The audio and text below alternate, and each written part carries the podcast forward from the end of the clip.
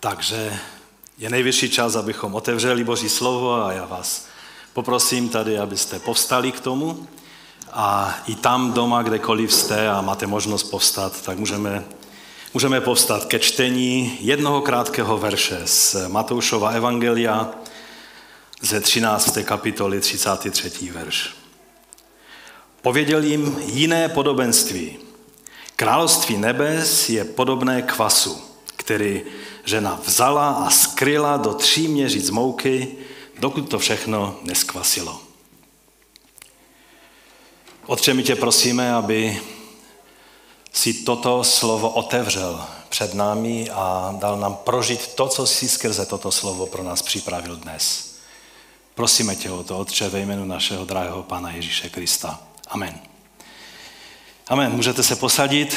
Dnešní téma je nový kvás království. A jak jste si všimli, tak eh, to pochází právě z tohoto biblického textu. Na to dnešní kázání jsem se velmi dlouho těšil a připravoval prakticky od Velikonoc. V tom předvelikonočním půstu, jestli si ještě na něho pamatujete, tak jsem měl takový velice silný moment, eh, já tomu říkám aha moment, kdy člověk uvidí na jednou věci a uvědomí si souvislosti, které předtím neviděl. A eh, věřím, že mi tehdy Bůh otevřel oči na, na věci, které, které jsem si příliš málo uvědomoval, ale také, které je třeba, abychom je společně uviděli. Právě skončilo období Velikonoc minulý týden, které samozřejmě začalo svátkem Pesach, neboli Paschou. Eh, tímto svátkem si Židé připomínají osvobození z egyptského otroctví a my navíc Ježíšovou smrt a vzkříšení. No a minulou neděli, jak už René tady vzpomínal, tak byly letnice, což odpovídá židovskému svatku Šavuot. A to je svátek, jak jistě víte, přijetí Tory na Sinaji pro izraelský národ. A pro nás je to navíc ještě svátek seslání Ducha Svatého. Ale to, co je důležité pro nás dnes, je, že je to i svátek prvotin, kdy do chrámu byly přineseny dva bochníky kvašeného chleba. Po svátku nekvašených chlebů, po tom období eh, Pesachovém, tak o letnicích byly přinesené dva bochníky kvašeného chleba. Co to všechno znamená do našeho praktického křesťanského života, to je právě ta dnešní otázka. Musím se vám přiznat, že je to jeden z nejsilnějších biblických obrazů, který jsem eh, už po dlouhé, dlouhé době uviděl.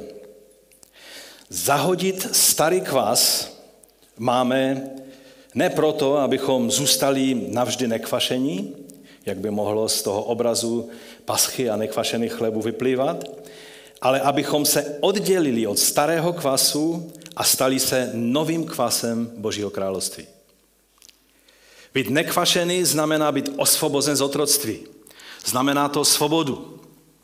To je jedna z nejcennějších věcí, kterou máme, kterou nám Ježíš na kříži vydobil.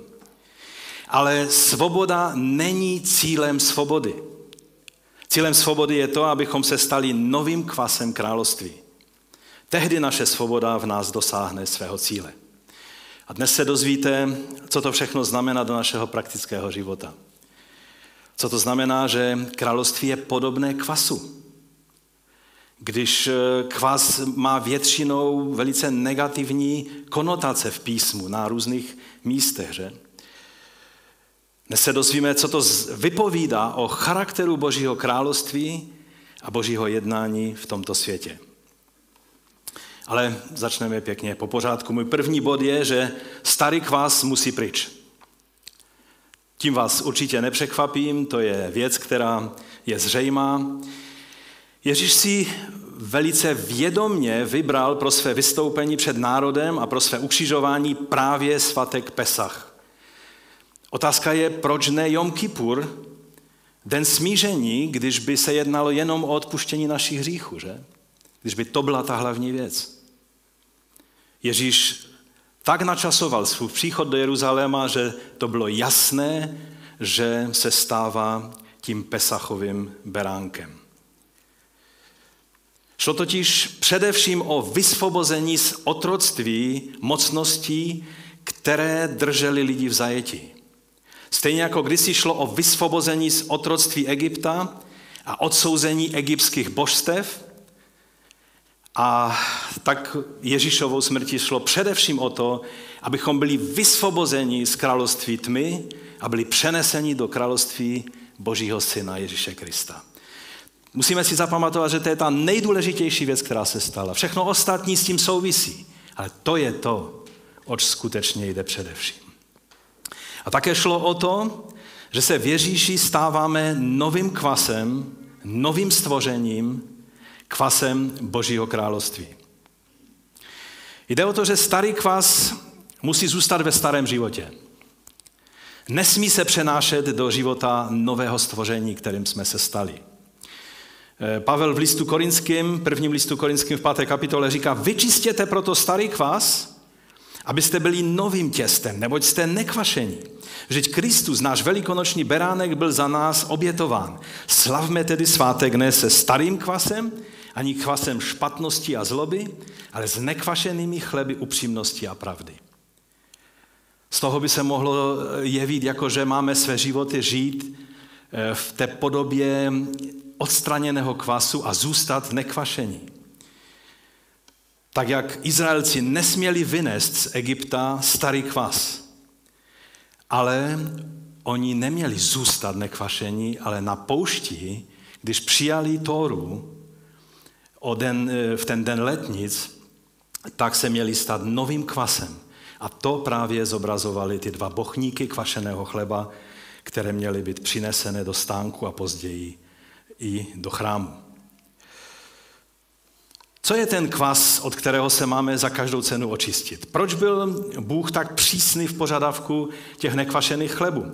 Vždyť člověk, které, u kterého byl nalezen kvas v té staré době, v tom období sedmí dnů svatku nekvašených chlebů, které hned eh, nastupovaly po, po pasře, tak měl být vyobcován ze společenství božího lidu.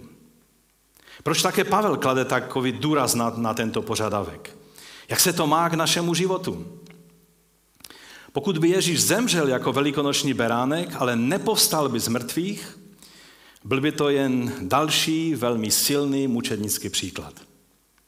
Stejně tak, pokud přijímáme Pána Ježíše jako svého spasitele, ale nepokračujeme životem prostým starého kvasu Egypta, neboli tohoto světa, tak je to jen hezké emocionální gesto, které jsme někdy udělali. Vzkříšením jako prvotinou a tím, že je jíme, to znamená přijímáme jeho vzkříšený život, na každý den jako nekvašený chleb čistoty se stáváme teprve tehdy skutečnými učedníky Ježíše Krista. Ale to jsou věci, o kterých mluvíme o každých svátcích a připomínáme si a ode mě jste už je slyšeli aspoň stokrát. Dnes bych k tomu chtěl eh, dodat tu důležitou věc a to je ten aha moment, který jsem eh, prožil v tom čase přípravy na, na Velikonoce. Máme žít nový život oddělení od starého kvasu, a to je symbolizováno tou pesachovou macou, či nekvašeným chlebem. Pak se ale máme dostat pod vliv, být naplnění novým kvasem, kvasem Božího království. Židé tomu říkají, že je to cesta od maci k chamec, čili od, od nekvašeného chleba ke kvašenému chlebu. Oni to nechápou tak, že by bylo lépe žít e, pouze s macou celý rok, ale jelikož je to příliš komplikované, tak to mají symbolicky nějak vyjádřit těmi sedmi dny toho svátku nekvašeného chleba. Takovéto zlepšovaky a přemety, e, ty jsou možné v islámu. Tam e, nechci se zdržovat tím, jak, jak se dostali k těm pěti modlitbám denně, protože původně jich mělo být 50, ale dostali zlepšovák, jak jak se to dá zjednodušit ale v judaismu tyhle zlepšováky nefungují. To, že kvás neboli chamec není špatný sám o sobě, víme právě z toho důvodu, že na Šavuot o letnicích, což je další biblický svátek v kalendáři po Pesachu a po sedmi dnech svátku nekvašených chlebu, tak bylo Izraeli přikázáno, aby v rámci té slavnosti přinesl, jak jsem už řekl, do chrámu oběť pozdvihování právě dva bochníky kvašeného chleba jako oběť prvotin. Je to chápano jako kulminace toho, co začalo paschou. Nejdříve oddělit od starého kvasu, být oddělený a mít jistotu, že nic ze starého kvasu v nás nezůstalo a pak přijmout a stát se tím novým kvasem. To je v Levitiku z 23. kapitole napsáno. Spočítáte 50 dní až do druhého dne po sedmé sobotě a přinesete hospodinu novou přidavnou oběť. Ze svých sídel přinesete dva chleby jako mávanou oběť, budou ze dvou desetin efy jemné mouky. Kvašené se budou péct jako prvotiny hospodinu. Pokud tedy chamec není hřích, proč bylo Izraelitům přikázáno, aby se během Pesachu a svatku nekvašených chlebu zbavili všeho kvasu a jedli pouze macu, neboli nekvašený chléb? Zde si musíme e, něco vysvětlit. Kvasinky neboli kvas je vlastně živý organismus, že? který způsobuje změnu v zrnech, nevratnou změnu v těch zrnech, což způsobuje jejich vzestup, jejich nafouknutí, dochází k narušení eh, velkého množství těsta a k tomu stačí velice malé množství toho kvasu. A to je obraz eh, toho, toho eh, když je to kvas pocházející z Egypta, z tohoto světa, pak je to ten pomalinký ničivý efekt, který představuje to vyzbytí se toho kvasu egyptského. Pavel v listu Galackém říká, že trocha kvasu prokvasí celé těsto. Jak se kdysi získávalo droždí? Dneska jdete do obchodu, koupíte droždí a, a můžete péct, že? Ale v dobách, než ještě bylo možné si to takhle koupit, to sušené droždí, tak se získával starter eh, v uvozovkách z předešlého těsta. A tento kvas se pak přidával do nového těsta, do nového chleba. A protože se to droždí, nebo ten kvas po nějaké době má tendenci kazit, tak abyste měli dobrý chléb, musíte se zbavit starého droždí, starého kvasu a začít s novým kvasem, abyste mohli mít dobrý čerstvý chleba. Kvás totiž znamená vliv.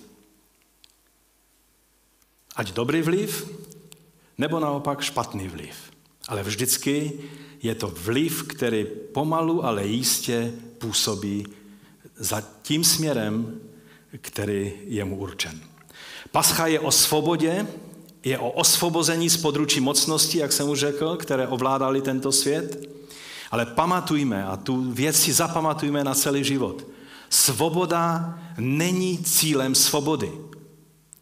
Svoboda není cílem svobody. Svoboda je podmínkou pro opravdovou poslušnost Bohu.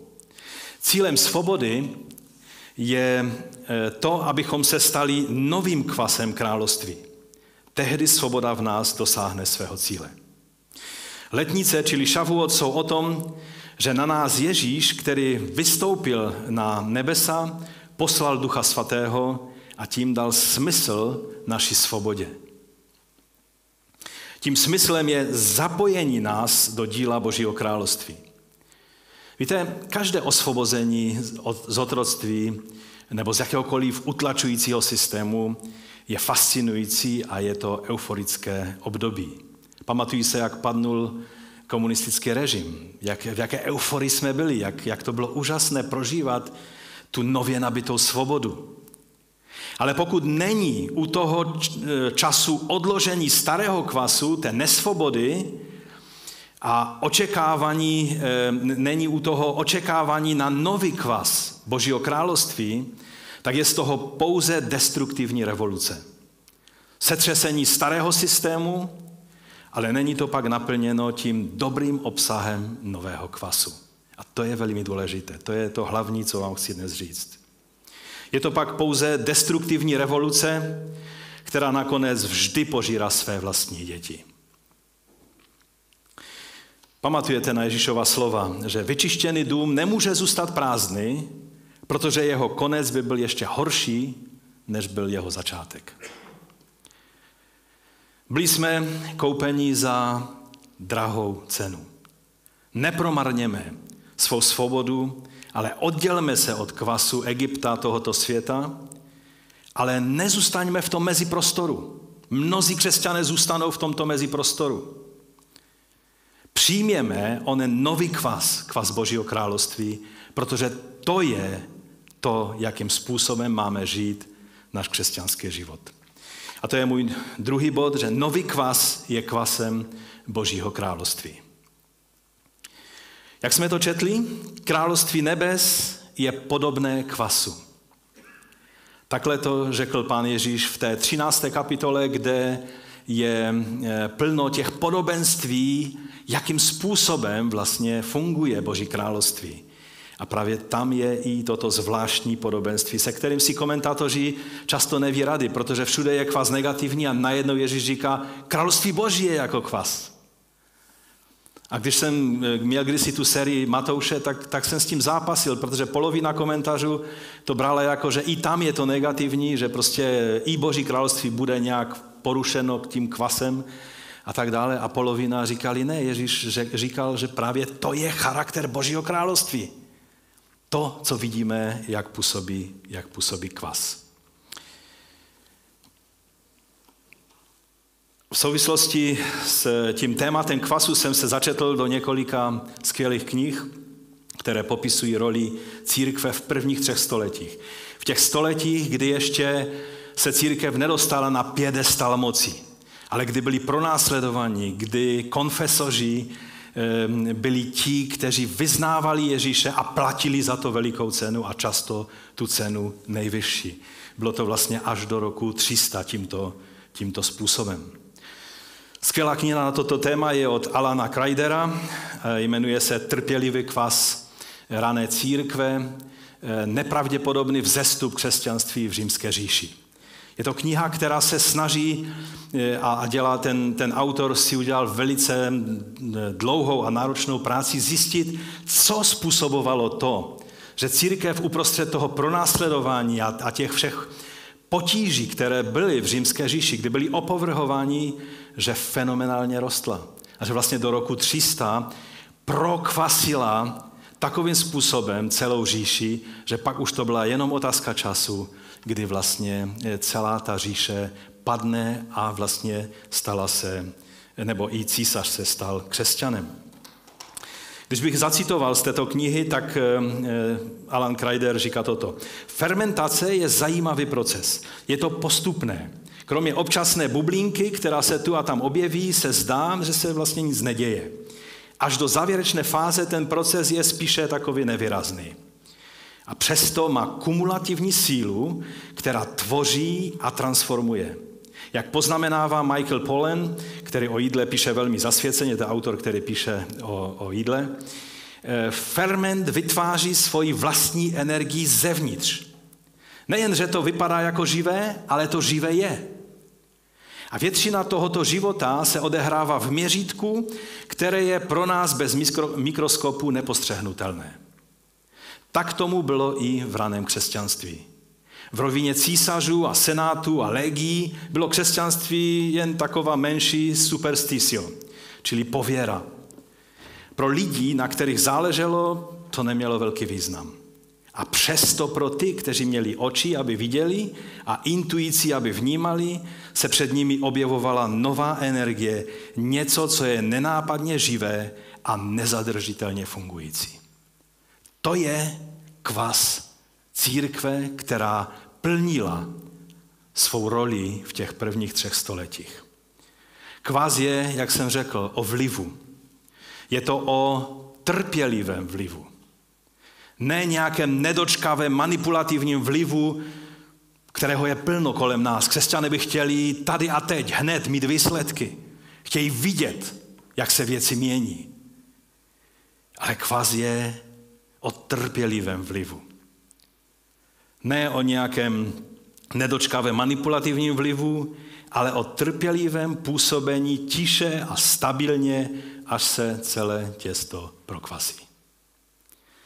První křesťané byli přesvědčeni o tom, že veškeré boží jednání s tímto světem je charakterizováno právě trpělivostí.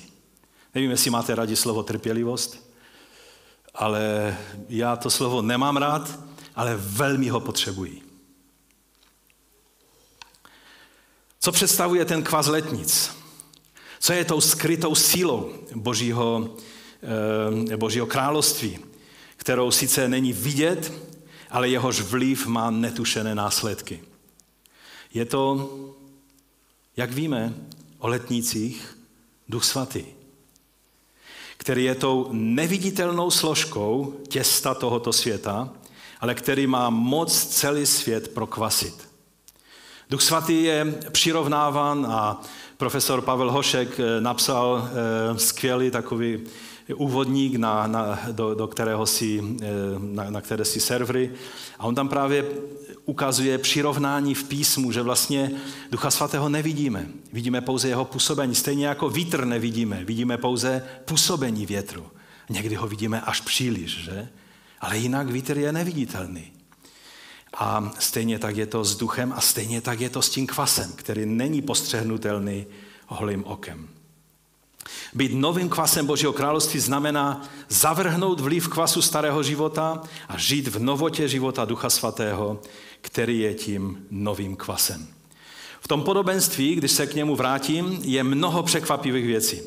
Tak zaprvé ta žena vzala ten kvas a je tam napsáno, eh, že jej ukryla, doslova, že jej ukryla do tří měříc eh, mouky Tři měříce, to je 3x13 litrů, to je pomalu 40 litrů mouky. A jen tak pro zajímavost, eh, to vydá těsto, když to prokvasí, pro 100 lidí.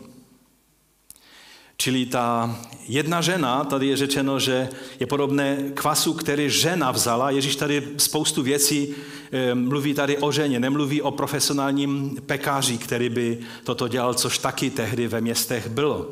Ale on mluví o, o ženě, tak jak to profesor eh, Craig Kinner ve svém komentáři, eh, který je v češtině, který je skvělý, říká, že římská města měla pekárny. Zde ale vidíme obraz galilejské venkovanky, která si peče vlastní chleb. Kvas se vmísil do těsta. Tři měřice mouky, to je zhruba 35 litrů, bylo maximum, které zvládla uhnízd jedna žena. Nevím, jak by mohla pomalu 40 litrů uhnízd jedna žena, ale profesor Kinner je přesvědčen, že to dokázala. Ehm, a z výsledného chleba by se najedlo 100 lidí. Toto neobyčejné množství možná předznamenávalo nečekanou velikost království. Také ten obraz té ženy je důležitý, je to obyčejná venkovanka. Není to profesionální pekář ve městě, protože Boží království se přenáší skrze ruce a životy obyčejných lidí. Být obyčejným člověkem a být ženou znamenalo být dvojnásob obyčejný, rozumíte? Nechci nikoho urazit, je to jenom ten obraz tehdejší doby. Takhle funguje Boží království. Není neseno profesionály je neseno životy obyčejných lidí. Můj třetí bod je tedy, co potřebuje kvas k tomu, aby udělal svou práci. Že to je důležitá otázka, že? Dvě věci. Čas a trpělivost. Čas a trpělivost. Ani jednu z těch věcí nemáme rádi v moderním světě. Čas počítáme na vteřiny. Když se něco neděje teď, tak se to musí dít do večera, a když ne do večera, tak zítra, jinak už se to nepočítá. Ale kvas v tomhle obraze potřebuje čas. Dlouhý čas. A od nás je potřebná trpělivost. Já vím, že bychom chtěli spasit celý svět. Já vím, že bychom chtěli zevangelizovat každého člověka, který nám přijde do ruky. Ale Boží království potřebuje čas a trpělivost. A trpělivost potřebuje pokoru. Pane Ježíš dokonce mluví o tom, že království působí samo od sebe, automaticky. Nechci rušit teď žádné semináře o evangelizaci, ale vezměme vážně Ježíšova slova. Marek 4. kapitola. A říkal, s Božím královstvím je to tak, jako když člověk hodí semeno na zem a v noci spí. Ten člověk spí. Ve dne vstává a semeno klíčí a roste a pak tam je řečeno, a on ani neví jak. Rozumíte? On ani neví jak. Země sama od sebe, tam je slovo automat, automaticky použito. Jsou dvě místa, kde je v Novém zákoně použito slovo automaticky. To je to jedno místo a druhé místo je, když Petra anděl vyváděl z vězení, takže ta brána se otevřela automaticky. To jsou jenom dvě místa. Boží království, on neví jak, ale země automaticky sama od sebe plodí nejprve steblo, potom klas, potom plné obilí v klasu. A když uroda dozraje, člověk hned posílá srp, neboť nastala sklízeň.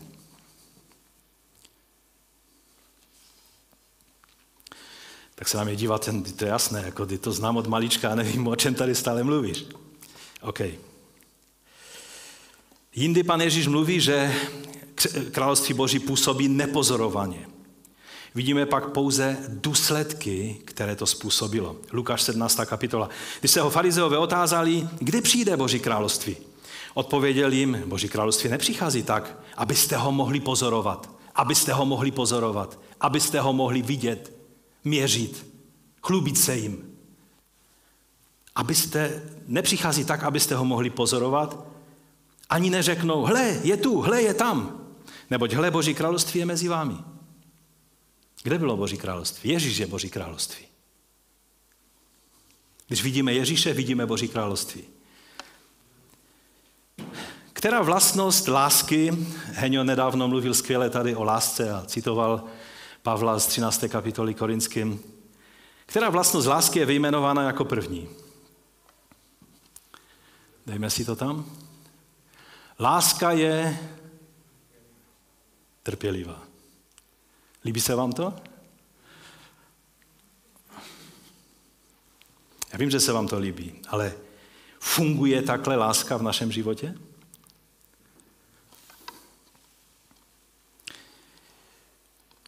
Slovo zde použité je makrotumia, což znamená dlouho něco snášet. Dlouho trpět doslova. Od toho pochází slovo trpělivost, ale znamená to, tam je to makro, to není třeba vám asi vysvětlovat, že to znamená velké, hodně, dlouhé, že? Makrotumia znamená dlouho trpět. Dlouho něco snášet. Jsme takoví? Co je jednou z výrazných charakteristik ovoce ducha? Ovoce ducha nejde rozdělit tak, že, že to je nějakých devět kusů ovoce. Ono to je jedno ovoce, která má devět charakteristik. A Pavel o tom mluví v Galackém v páté kapitole, že ovocem ducha je však láska, radost, pokoj, trpělivost. Laskavost, dobrota, věrnost, mírnost, sebovládání. Trpělivost je velice důležitá charakteristika eh, vlivu Ducha Svatého. Jindy Pavel a také Jakub mluví o vytrvalosti, ale jedná se o tu stejnou, o obdobnou vlastnost, avšak vypůsobenou soužením. To je další slovo, které moc nemáme rádi, že? Římanům 5. kapitola od 3. verše. A nejen to, chlubíme se také souženími, neboť víme, že soužení, ano, mluvím o soužení, působí vytrvalost. A vytrvalost osvědčenost a osvědčenost naději. Soužení působí vytrvalost. Skutečná trpělivost bez soužení, bez toho, že snášíme příkoří, není možná. List Jakubu v první kapitola. Víte, že zkoušení vaší víry působí vytrvalost. Když na naší víru je tlak, když naše víra je pod tlakem okolností a zbývá nám jediné, zůstat věrný a zůstat věřit. To vypůsobuje vytrvalost. A vytrvalost, ať má dokonalý výsledek, abyste byli dokonalí a úplní a aby vám v ničem nic nescházelo. Takže když zkouška víry vypůsobí vytrvalost, pak to dojde k tomu, že máme všechno, co potřebujeme a nic nám neschází. Tady je slovo hypomone, vytrvalost. To slovo doslova znamená zase hypo, slovo známe, že, že je něco pod, že? že je něco nízko. Eh, znamená to být pod něčím, snášet něco, vytrvat pod nějakým tlakem. Když nejsi na koni, ale jsi pod koněm, když, když se ti nedaří, když tě život fackuje, Hypomone znamená, že i když jsi pod tím tlakem, ty to snášíš. No a pan Ježíš v Matouši v 24. kapitole říká ve 12. verši, a proto vzroste bezzákonnost, ochladne láska mnohých. Ten však, kdo vytrvá až do konce, bude zachráněn. Spasení znamená vytrvat až do konce. Neuhnout, neuniknout, nečekat na, nějaké, na, na nějakou evakuaci, ale vytrvat z boží milosti a z jeho zmocnění až do konce. Takže jde o to vytrvat pod tlakem, nevzdat to a dovolit tomu kvasu působit. To je jediné, co máme udělat. Chce to čas a chce to naši trpělivost. Čekat, aby Boží království, aby ten kvas království působil.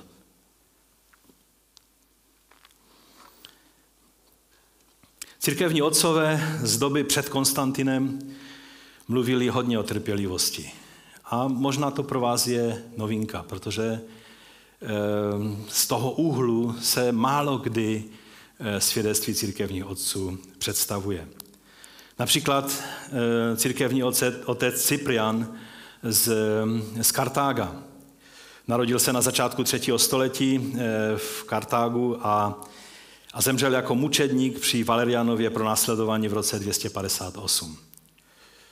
Ehm, samozřejmě šarvátky a spory a dohadování a kdo bude biskupem a kdo nebude a tak dále, to tam všechno taky bylo. Křesťané nebyli anděle, byli to lidé se všemi chybami, které měli. Ale jedno, co je charakterizovalo, bylo to, že se spoléhali na působení kvasu Božího království. Cyprian mluvil o tom, že když projevujeme trpělivost, že tehdy světu demonstrujeme praktickým způsobem Boží charakter. Skrze trpělivost ukazujeme na to, jaký je Bůh. On říká, proto jako služebníci a ctitele Boží vážme si se vší duchovní podstou trpělivostí, které se učíme z nebeských učení. Protože tuto ctnost máme společnou s Bohem. Pokud nemáme trpělivost, nezdílíme stejnou ctnost s Bohem.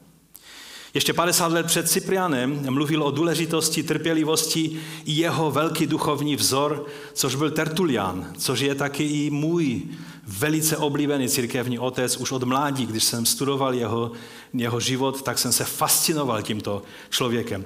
Je, je to o to zajímavější, že Tertulian byl takovým zdravým montanistou, čili takovým letničním těch, těch, těch starých dob.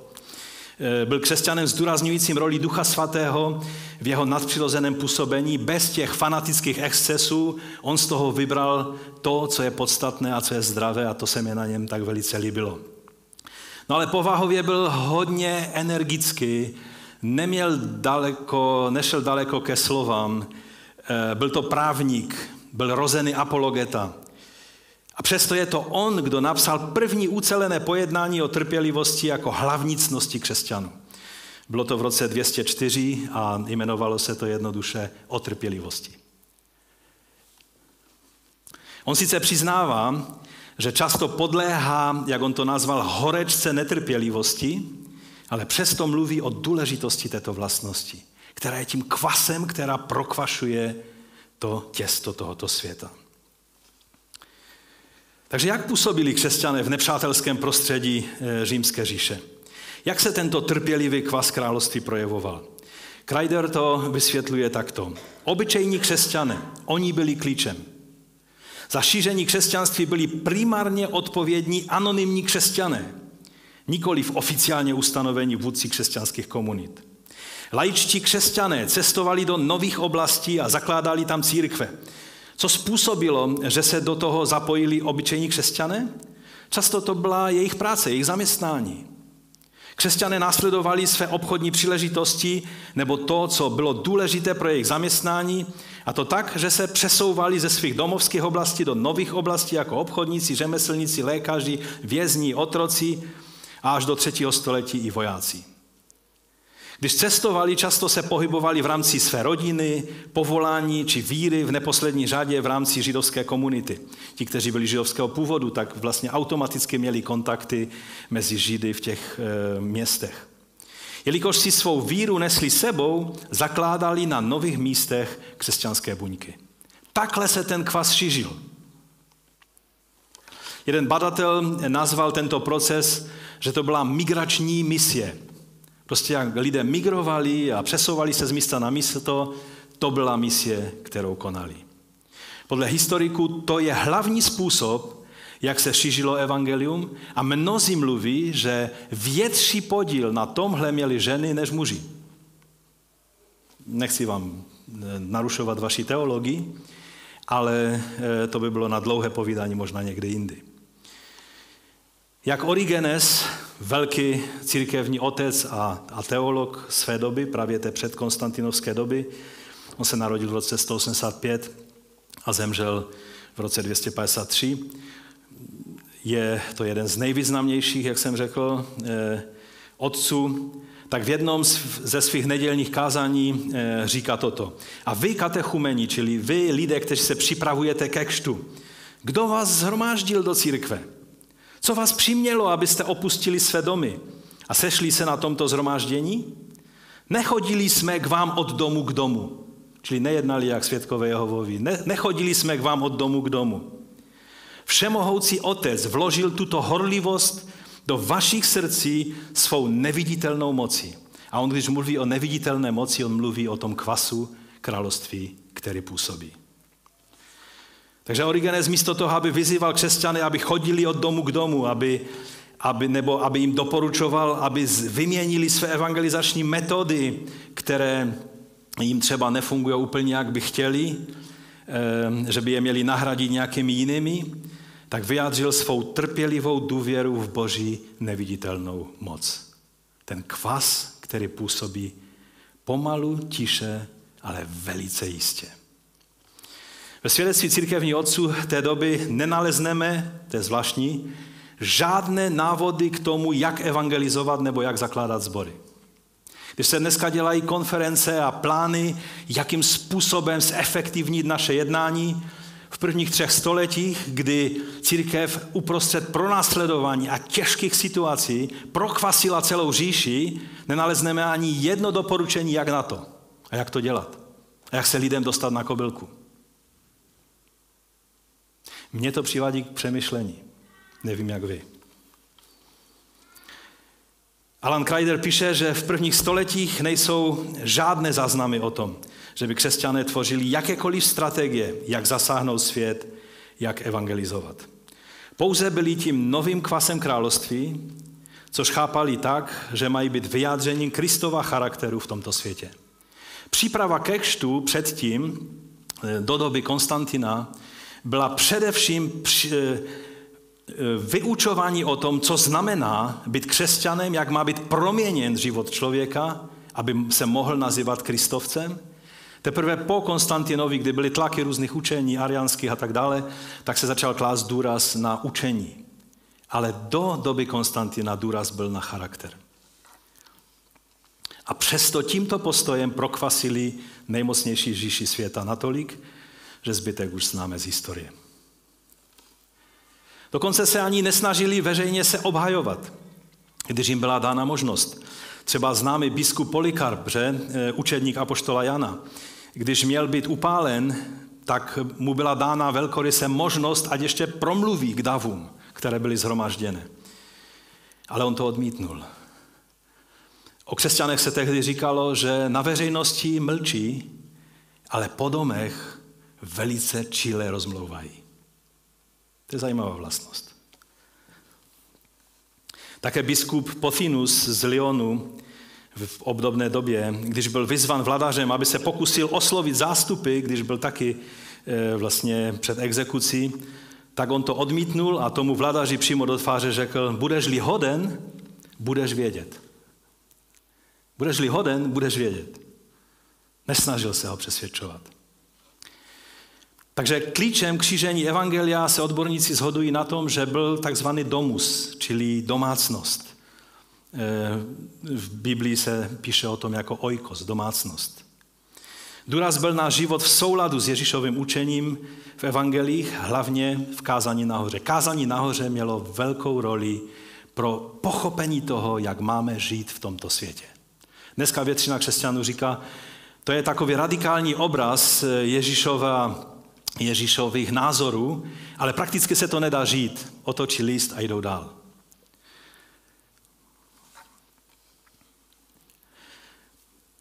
Než někoho pokštili, tak takový člověk musel mít nějakého zralého křesťana jako takzvaného sponzora.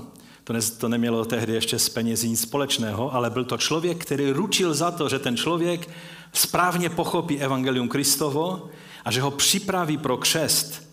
Ehm, a, a že, že u toho člověka je jisté, že se zbavil starého kvasu, starého života. Eh, že žije spořádaným životem v souladu s Ježíšovým učením, že nemá třeba zaměstnání, které by bylo v rozporu s novým životem křesťana. Některá zaměstnání nebudu vyjmenovávat, abych vás některé neuvedl do zmatku, protože některá zaměstnání dneska jsou tak nějak běžná, ale tehdy oni měli přísné měřítko, že to nejsou zaměstnání, které by mohl dělat křesťan. Když třeba někdo byl vojákem a nemohl se vyvázat ze své povinnosti, tak musel složit slib, že nebude zabíjet. A další a další věci. Když někdo eh, měl třeba eh, gladiátory, musel, musel toho nechat. Když eh, byly různé, různé další zaměstnání, které, když to když znamenalo kompromis, třeba byl velice velký biznis dělat různé, různé ty bůžky jo, a modly a, a, a amulety a ty všechny věci. Mnozí v tom biznise vydělávali velké peníze. V momentě, kdy se chtěli stát křesťanem, to byl moment, kdy museli s tím biznisem samozřejmě skoncovat. Teprve až sponzor potvrdil, že došlo k proměně života, tehdy byl takový člověk pokštěn. Z toho se samozřejmě e, vytvořili postupně tradicemi e, lidé, kterým, jak se, jak se říká česky, kmotří, že? U křtu malých dětí, tak to je takové reziduum tohoto, e, co bylo v těch prvních stoletích u dospělých lidí. Lidé, kteří pomáhali druhému k tomu, aby se stal skutečně učedníkem Ježíše Krista. K těm věcem se ještě vrátíme, protože jsou velice důležité a nemáme dnes čas, abychom o tom více mluvili. Něco, co by nás mohlo zajímat ve světle současné pandémie, tak dám jeden takový příklad. Během rozmachu křesťanství proběhlo několik velkých epidemií. To jste se určitě v dějinách eh, učili. Každá z nich snížila populaci eh, tehdejší říše o jednu třetinu. Prostě když přišly epidemie, tak lidé skutečně umírali a umírali ve velkém. A je zajímavé, že i v těchto okolnostech církev rostla. Ve skutečnosti během tehdejších persekucí a epidemí rostla církev o to výrazněji, zejména v poměru k celkové populaci říše, protože populace říše se zmenšovala a křesťanů přibývalo. Všichni padali jak mouchy a církev rostla. Jak se to stalo? Stačí se podívat, co se běžně stalo, když epidemie zasáhla vaše rodné město. První lidé, kteří odešli, byli lékaři. To, jsou, to je svědectví dobových záznamů. Oni totiž věděli, co přijde. Oni, oni věděli, že nemohou dělat nic, aby zabránili eh, smrti těch lidí, kteří byli nakaženi. Takže prostě brali svá fidlatka a šli pryč. Další, kdo odešel, byli pohanští kněží, protože k tomu měli prostředky a svobodu. Obyčejné pohanské rodiny byly povzbuzovány, aby opustili své domovy, když se rodinní příslušníci nakazili morem Prostě nebyl znám jiný způsob, jak tu nemoc izolovat, než prostě nechat toho postiženého člena rodiny zemřít, ať už pomalu nebo rychle. No a v takové situaci byli křesťané nabádání a vyučování o tom, aby neopouštěli nemocné. Ježíš učil, že tím naopak, že se starají o nemocné, se vlastně starají o samotného Krista, že? I když nevěděli o medicíně víc než pohané. Zůstali u svých rodinných příslušníků, přátel a sousedů, kteří trpěli. To byla ta radikální změna. Často samozřejmě tím, že se starali o nemocné, tak sami umírali. Ale umírali z nadějí, že je to jenom dočasné, protože přijde den vzkříšení. Je důležité si uvědomit, že tato charitativní činnost nebyla práce institucí, nějakých křesťanských organizací, ale byla to práce křesťanských rodin. Rodina byla tehdy stejně jako nyní základní jednotkou církve. Rodinu se nedá obejít. Církev funguje jedně tehdy, když má silné funkční rodiny. Pak i ti lidé, kteří nemají funkční rodinu, můžou být v bezpečí takového společenství, kde fungují jako pilíře zdravé funkční rodiny. Až do třetího století neměla většina křesťanů budovu, které by mohli říkat kostel. Scházeli se po domech. Jejich bohoslužby, stejně jako i zbytek jejich křesťanského života, prostě probíhal v domácnostech křesťanů. Ty domácnosti někdy byly velice, velice rozvětvené podle, podle toho, jak velká byla rodina a všichni další lidé, kteří byli součástí otrocí a, a, a bezdomovci a další lidé, kteří byli součástí takové ojkos neboli takového domus. Institucionalizované křesťanské charitativní organizace byly otázkou daleké budoucnosti a byly pak zakládány spíše v dobách míru, než v dobách takového tlaku, jako byla epidemie. Takže původně charita byla spíše způsobem křesťanského rodinného života. To byl ten tichý, trpělivý hlas církve, který postupně prokvasil křes, eh, pohanskou společnost. Amen. Oni byli vyjádřením Krista ve svém okolí. Nebyli to fanatici stojící na nárožích, hřímající na lidi klišovité hlášky o boží lásce nebo naopak o božích soudech. Vyjádřil jsem se dostatečně jasně? Nebo to mám zopakovat? Když vidím některé křesťany, jak si myslí, že největší službu Bohu dělají, když stojí na nároží a pokřikují po lidech, kteří chodí kolem, ti lidé si neuvědomují, jakou medvědí službu Božímu království dělají. Oni byli tím neviditelným, ale velmi účinným kvasem společnosti. Když si Římané nevěděli rady, jak chápat tyto podivné lidi, kteří se rozrůstali a byli z jedné strany stejní jako ostatní, ale v mnohem jako by byli úplně z jiného světa, jeden písatel z počátku druhého století proto napsal velice zajímavé vysvětlení, já vám ho přečtu. Budu citovat z epištoly Diognetovi. Jedná se o nejstarší dochované křesťanské apologetické dílo, jež místy až poetickým jazykem vyjadřuje, kdo jsou křesťané oproti nevěřícím a jakým je jejich Bůh oproti ostatním tehdy uctívaným Bohům. On tam potom dále, to už nebudu číst, vysvětluje, že křesťané jsou jako duše v těle, že ji není vidět, ale ona udržuje to tělo na životě jo, a, a tak dále. Takže v tom listu Diognetovi čteme toto. Křesťané se neliší od ostatních lidí ani původem, ani řečí, ani způsobem života. Nemají vlastní města, nemluví zvláštní řeči, nežijí odlišným způsobem. Jejich učení není výsledkem přemýšlení zvídavých lidí, ani nehájí lidskou nauku, jako je tomu u některých. Bydlí, jak každému bylo souzeno, v městech helenských i barbarských. V odívání a jídle se přizpůsobují domácím zvykům. Co se týče života, dávají neuvěřitelný příklad vzorného života. Mají vlastní vlast, avšak žijí jako cizinci. Cizina je jim vlastní a vlast cizinou. Žení se jako ostatní, rodí děti, avšak narozené děti neodhazují. Mají společný stůl, ne však lůžko. Mají tělo, nežijí však podle přání těla. Žijí na zemi, bydlí však v nebi. Poslouchají dané zákony, způsobem svého života však nad zákony vítězí. Všechny milují a ode všech jsou pro následování. Neznají je a přece je odsuzují. Jsou zabíjeni a dostávají život. Žebrají a přece mnohé obohacují. Všeho jsou zbavováni a vším oplývají.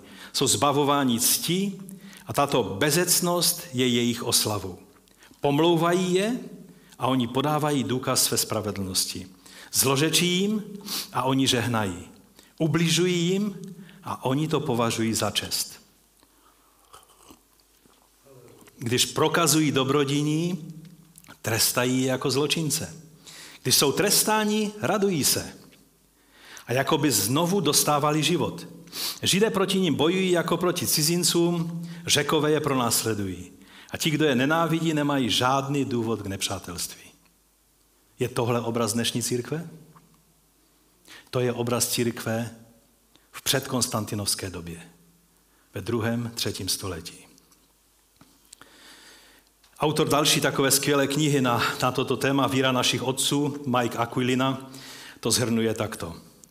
Postupně, neviditelně, ale nezadržitelně. To je způsob, jakým křesťanské učení, naděje a láska proměnili římskou říši. Jednoho člověka po druhém. Křesťanství změnilo způsob, jakým sousedé zacházeli s nemocnými, způsob, jakým rodiče zacházeli se svými dětmi a způsob, jakým si manželé prokazovali lásku. Toto je charakter onoho nového kvasu království. Co říct závěrem? Působení nového kvasu je formou duchovního boje. Může se zdát, že rána církev jen zdůrazňovala morální život oddanosti pánu a tím působili na své okolí. Může se nám to, to tak jevit, že je to takové moralizující poselství. Kvas království ovšem e, působil i konfrontací s tehdejšími duchovními mocnostmi. Dochovala se nám mnoha zvláštní svědectví také i od takového intelektuála, o kterém jsem už tady mluvil, eh, a teologa, jakým byl Origenes, od kterého čekáme velice filozofická, teologická pojednání, ale nečekali bychom, že taky se dokáže postavit démonům a e, úspěšně je vymítat. Jednou, když vyučoval nově obrácené lidi a připravoval je ke kštu, Eh, bylo to tehdy v Jeruzalémě, protože on měl několik období, on pocházel z Alexandrie, ale bylo i období, kdy působil v Cezareji a tak přišel do Jeruzaléma, aby vyučoval nějaké nově obrácené lidi, připravoval je ke kštu. No a tak vyučoval na téma první Samuelovi. Je vidět, že oni brali Bibli pěkně od podlahy, že? Celou ji prošli, aby připravili člověka, aby pochopil, o co se jedná. No a když četli v druhé kapitole, že se Chana takto modlila, mé srdce se veselí z hospodina a můj roh se pozvedá dík hospodinu, má ústa se otevírají do kořán na mé nepřátele, neboť se radují ze tvé záchrany, tak když mluvil o tom, že se srdce Chany veselilo z hospodina, tak z jednoho z těch, z těch lidí najednou se ozval démon a začal se manifestovat a křičet a narušovat. A jeden z těch studentů to začal zapisovat a, a napsal takto. Toto způsobilo, že se všichni lidé seběhli. Protože když Chana e, v písmu řekla, moje srdce jása v pánu, ten nepřátelský nečistý duch nebyl schopen snést náš jásot v pánu. Ale chtěl to změnit, aby na místě jásotu zavládl smutek. A, a aby za, nám zabránil v tom, abychom říkali, můj duch se veselí v pánu. Ale my, když jsme se nenechali zastavit, jsme stále více říkali, můj duch se veselí v pánu. A právě z toho důvodu, že vidíme, jak jsou tím nečisté duchy mučené, protože právě takové projevy vedou mnohé lidi k obrácení se k Bohu. Mnozí jsou proměněni, mnozí takto přijdou k víře.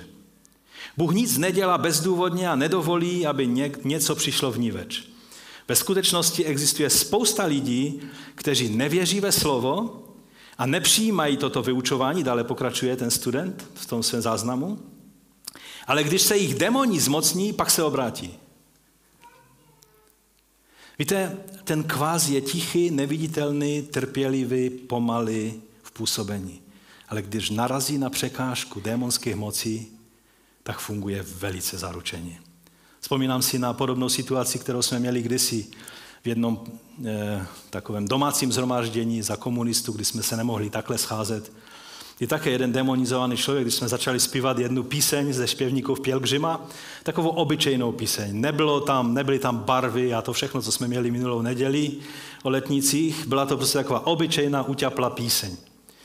Ale v té písni ten demon to nevydržel a za tím člověkem začalo lomcovat a třást a začal křičet a my jsme pak, pak bylo zhromaždění, pokračovalo dál a několik z nás jsme mu sloužili k vysvobození. Prostě ten kvás působí. Když mu dovolíme, aby působil tam, kde má, aby prokvasil to těsto, které potřebuje být prokvašeno.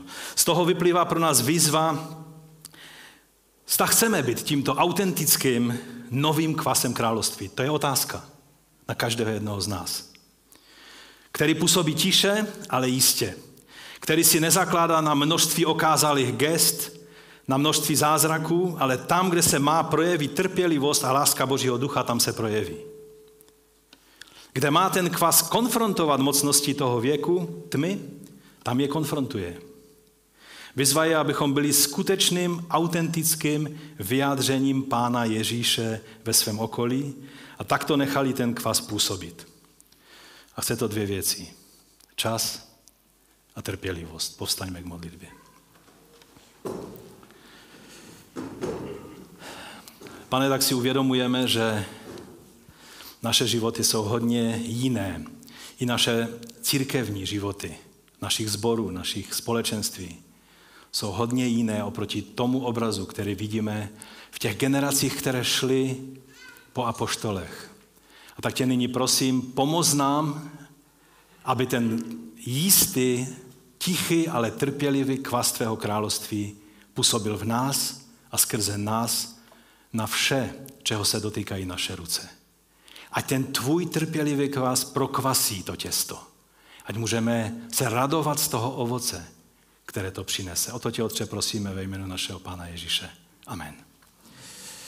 Teď bych na závěr jenom chtěl vám dát možnost nějak zareagovat.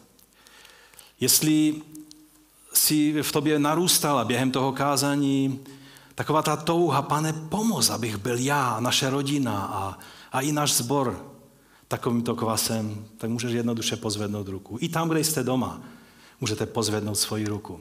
Pan vidí naše ruce. On ví, že to nejsme schopni z vlastní síly. Proto přišly letnice a proto přišel Duch Svatý, aby nám pomohl v těchto věcech.